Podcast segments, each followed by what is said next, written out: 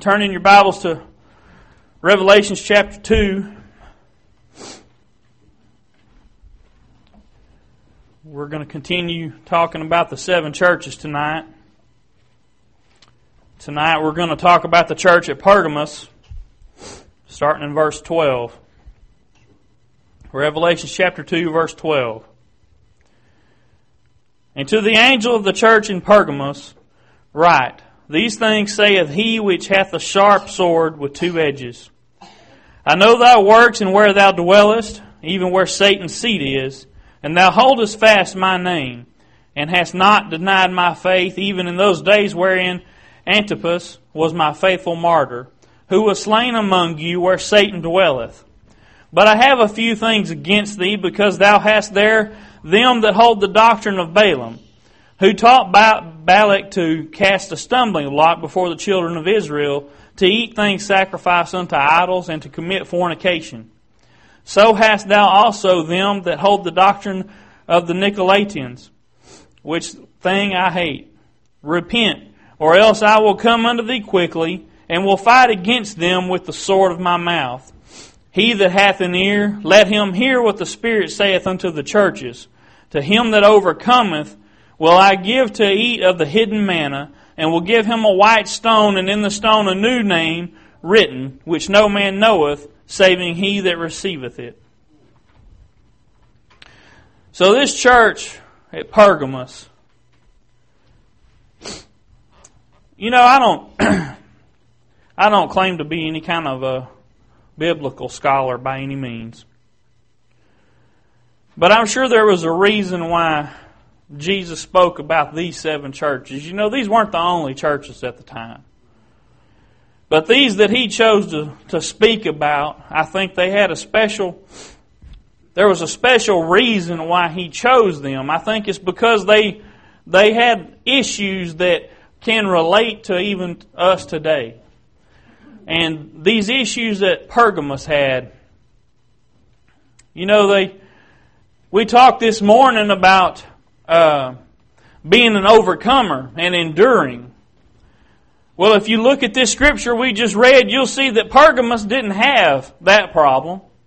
In fact, just the opposite. They had already endured a lot of trials and tribulations. And at the same time, you see there in, uh, let's say, I believe verse 13, he said that I know where thou dwellest, even where Satan's seat is. That means they, they were they were living in the very you know, I don't I can't think of a good illustration, but you could say the pits of hell. They were living in in a very sinful place.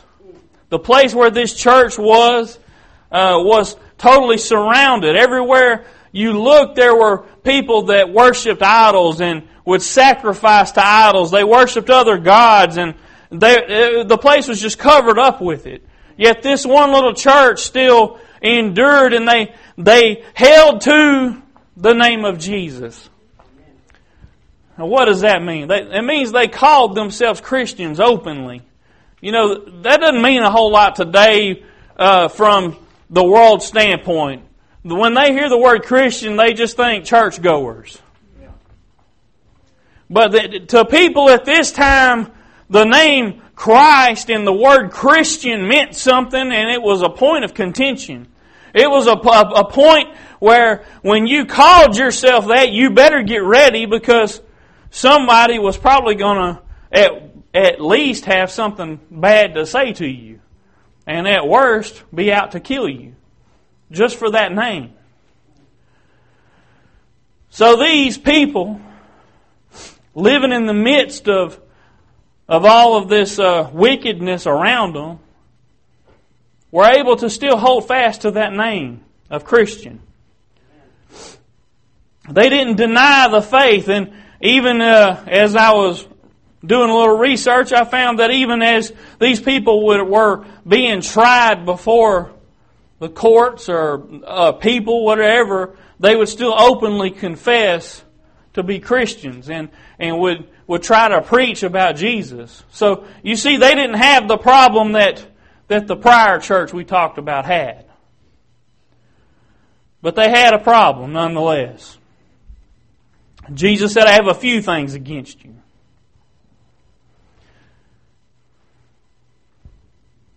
The problem at Pergamos was that they had allowed false doctrines to come into the church.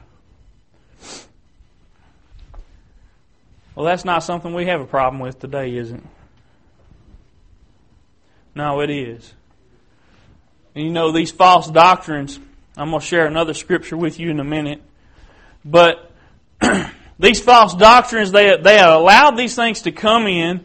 And if you do a little research and reading, you'll find out that uh, this Balaam and Balak, it was King Balak of Moab, he, he uh, was instructed by Balaam to put this stumbling block, as the scripture there refers to it, in front of the children of Israel. And what it was, was he was to entice the Israelite men with the most beautiful women they could find. And he would, by doing this, convince them to commit fornication with the women. And also he would convince them to eat meat that had been sacrificed to idols, thus further defiling themselves. And before you know it, they would, because of all of these, these enticements and things that were, they were being tempted with, they would even go as far as to deny their God. So you see, these are the kind of people that they had allowed to come into the church. Now, it didn't say that the church was teaching these things. It didn't say the church was committing these kind of acts, but the point is, is they allowed people that held to those doctrines to come into the church. And you know, it's our responsibility, not only me as a pastor, but uh, those that are in leadership of a church and even those that aren't, to be on the lookout for these kind of people. Because when someone comes in and they're teaching something that does not line up with what the Word of God says, that, that is just another way that Satan tries to divide the, his, God's people. So we have to be on the lookout for those kind of people. Now, you know, the, the reason why Jesus was condemning them for this was because they had allowed them to stay there. Because the opportunity was there for these people to bring division in his house. You know, you, you say, well, what, what could they have done? Well, they could have put them out the minute they found out that this is what these people believed. Obviously, because Jesus was trying to chasten them for that, they knew about these people. It wasn't like a hidden thing. You know, my feeling is if somebody comes in and and they're willing to keep their mouth shut, I don't care if they're there or not. The minute they come in and start to try to disrupt things and, and teach things that don't line up with what the Word of God says, well, then we have a problem. But so obviously these people weren't just sitting there quietly. They were, I don't know necessarily that they were teaching anything, but they were causing problems in the church. And they, these, these people, the Christians at Pergamos, were tolerant of that. Tolerance can be a very bad thing. You know, the world would teach you that that we should all just be more tolerant of each other. And you know, to some extent, I agree with that. We need to be willing to overlook other people's faults and and try to get along with them. But listen, when it comes to teaching doctrine and teaching what the Word of God says, there's some things I'm not going to tolerate when they, when they're contradictory to what God's Word is. It doesn't matter how, how I feel about it. It's either right or wrong. And if you're teaching something that's wrong, I need to correct you on it to the best of my ability. But you know, there is uh, something that goes along with with that, and the re- only way that I can correct someone is if I know what the Word of God says. So I want you to see here what Jesus did, and just kind of a little side note, I've noticed that as I've been looking at these churches, if you'll look at the first verse of each of the different churches that he talks to, you'll see that the way Jesus refers to himself in each of these situations is a prelude to how he's going to deal with this church. You see that he says that these things saith he which hath the sharp sword with two edges. Well, that's the Word of God. So you see the only way to counter false doctrine and false teachers is with the Word of God. Because that is the one thing that we know to be true. That is the one thing that we build our foundations on. It's the Word of God. So if somebody's in there teaching something wrong, the only way you're going to know it's wrong is if you know the Word of God. If you base your life on the Word and you, you examine what they're saying and it don't match up, there's a problem. And it needs to be addressed. You can't just let these things sit there and continue on and continue on and, and before you know it, you've got a major problem on your hands because there's people following this belief that is not what the Word of God teaches.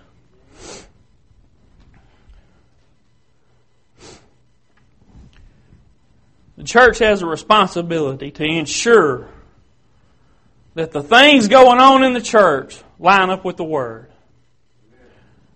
Why is that so important? Is it for all those old timers that have been in church all their life and, and no, no, it has nothing to do with that. What it has to do with is those new Christians. Those that aren't Christians yet. Jesus gave us a parable about the sower and the seed. And he talked about these seeds that were cast by the wayside and they sprung up quickly because they didn't have good earth and the sun killed them quickly. He's talking about those new baby Christians that they don't, they don't know anything. They don't have a clue what this thing is all about. All they know is that, that the Holy Spirit dealt with their heart and convicted them of that sin and they turned to Jesus and asked Jesus to come into their heart. That's all they know. They don't have anything yet to base anything on like a, a, a, good piece of earth that you'd plant a seed in. That earth is not there. But it's the church's responsibility, and all of us here fall into that group.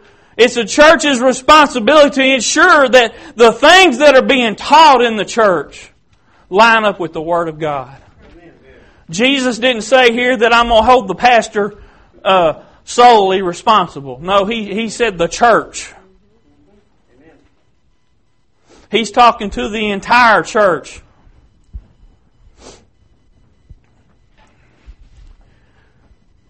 Jude chapter 1. If, man, I'm going to tell y'all right now, if you hadn't read Jude, it ain't but one chapter. Read it three or four times. That is, that's one of my favorite books of the Bible. Not because it's so short and easy to read, but because being as short as it is, it has a whole lot of meat in it. Jude chapter 1 verse 3. Beloved, when I gave all diligence to write unto you of the common salvation, it was needful for me to write unto you and exhort you that you should earnestly contend for the faith which was once delivered unto the saints. For there are certain men crept in unawares, who were before of old ordained to this condemnation, ungodly men, turning the grace of our God into lasciviousness, and denying the only Lord God and our Lord Jesus Christ. So you see that there are people that will try to creep into your church that have no intentions of doing anything except bringing about division and causing problems and strife amongst the people that are there. Their whole intention is to come in and, and teach things that are not right. You know, I think there's probably some people that may have good intentions, but because they they don't understand the Word and because they've allowed other parts of their life to fall outside of what God's plan is, they become corrupted by those things. And before you know it, those good intentions don't mean squat. Because they're still doing things that aren't correct. They need correcting. They need somebody to tell them that it doesn't matter what you think. If what you think does not line up with God's Word, it's wrong. You know, that's a pretty simple principle.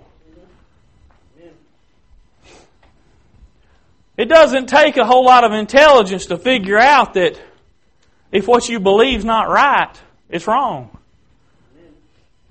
When you compare your beliefs to the Word of God, they better line up.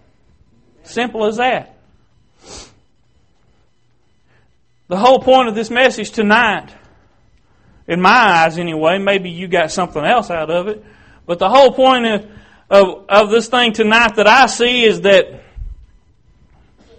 we, as a church and individual people, need to make sure that we know enough of the Word to see these things. You know, the Scripture tells us to try every spirit.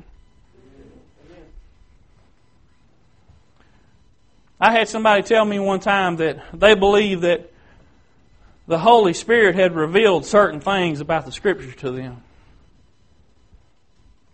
And as they told me this stuff, it didn't line up with what I knew to be true in the Word of God. And I told them, look, you may think it was the Holy Spirit, but I'm going to tell you, the Word says to try every spirit. And if it doesn't line up with the Word of God, it ain't the Holy Spirit. It's simple as that. But see, the key is knowing what the Word says. When somebody says something you're like, wait a minute, that's not the way I read it. I ain't saying they got to know it word for word. What I'm trying to tell you though is if they they say something and the the general meaning behind what they're saying is is not right, you won't know it unless you have read the word before. Unless you know how God feels about things, what His character is like. So we've got to be, do our due diligence to, to seek out these things in the Word. To search them and, and to know them and understand them. You know, there's a lot of people that put emphasis and I'm not saying this is necessarily a bad thing, but there's all these little programs to try to read the Bible in a year and that kind of thing. Well, I'm going to tell you the problem with that. You get in a hurry trying to complete these number of chapters you need to read every night or, or whatever it may be, and before long you're just reading to be reading. But what you need to be doing is, is read you a chapter, and if you come to something you don't understand, spend a little time figuring out what it means. You see, quantity is not the same as quality. You can read a book of the Bible and not understand a thing you just read, or even remember a thing you just read. Have y'all ever read a, a chapter of a book before and, and all of a sudden you kind of come to your senses and realize you don't remember anything you just read. The words were coming in and going out just as quickly as they came in. So you see, just, just reading is not good enough. Well, you may say, well, I have a hard time understanding the Bible. Well, that's fine. There ain't nothing wrong with that. There ain't nothing to be ashamed of. But there's plenty of resources out there to help you understand. There's plenty of ways if you try hard enough, you ask some people for some help, you pray and, and you, you really just sit there and try to devour that word and understand what it means, understand what it was God was trying to say to you. There's ways to get that word in your heart. Just reading it does not, does not plant and fertilize and water. Amen. We've got to be diligent about our service for God. It's not, we, listen, I don't want y'all to just pay lip service to God. What do I mean by that? It's easy to just say, okay, God, I'm going to read my Bible because it's my time to read the Bible today. I'm going to read the Bible every day. I'm going to read a little bit, you know. And then when you get done, you're like, okay, I did my duty. That's not what it's about. It's not about, you know, if you miss a date, and don't don't worry about that. God ain't up there keeping keeping a record of of the number of times you read and don't read, and this ain't a baseball game keeping score.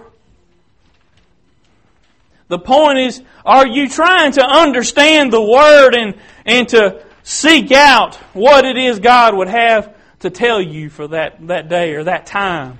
God ain't going to necessarily speak to you every time, but I'm telling you there has never been an occasion that I wasn't blessed by the Word that I had read. And it may not be that day. But there's going to come a time later when you're going to hear something, something's going to speak to you, and all of a sudden the, the Holy Spirit is going to begin to speak to you in your spirit and tell you you're going to remember some scripture you read. And it's going to bless you. But if you don't put it in there and understand what it is when you put it in there, it won't ever do anything for you.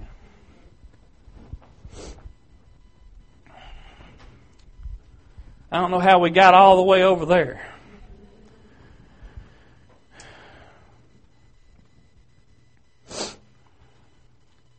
But there's plenty of churches today that allow these false doctrines.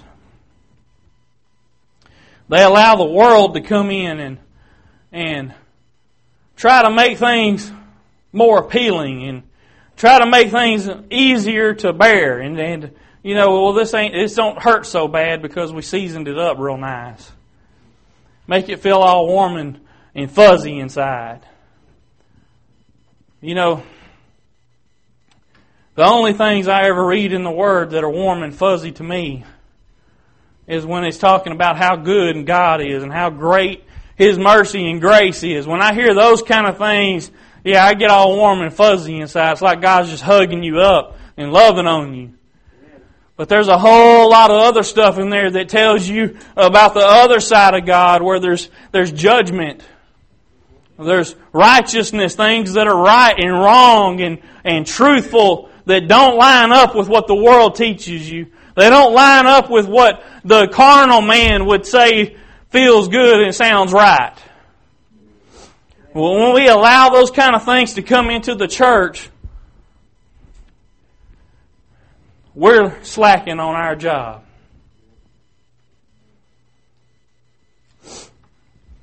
Verse 16, he says, Repent, or else I will come unto thee quickly. I don't even want to hear the rest after that. I don't know what it is about that phrase. But when Jesus says, I will come unto thee quickly like that, it don't sound like a good thing. We'll fight against them with the sword of my mouth. So you see, there's times that churches have allowed false doctrines to come in, and God has to send somebody with the Word.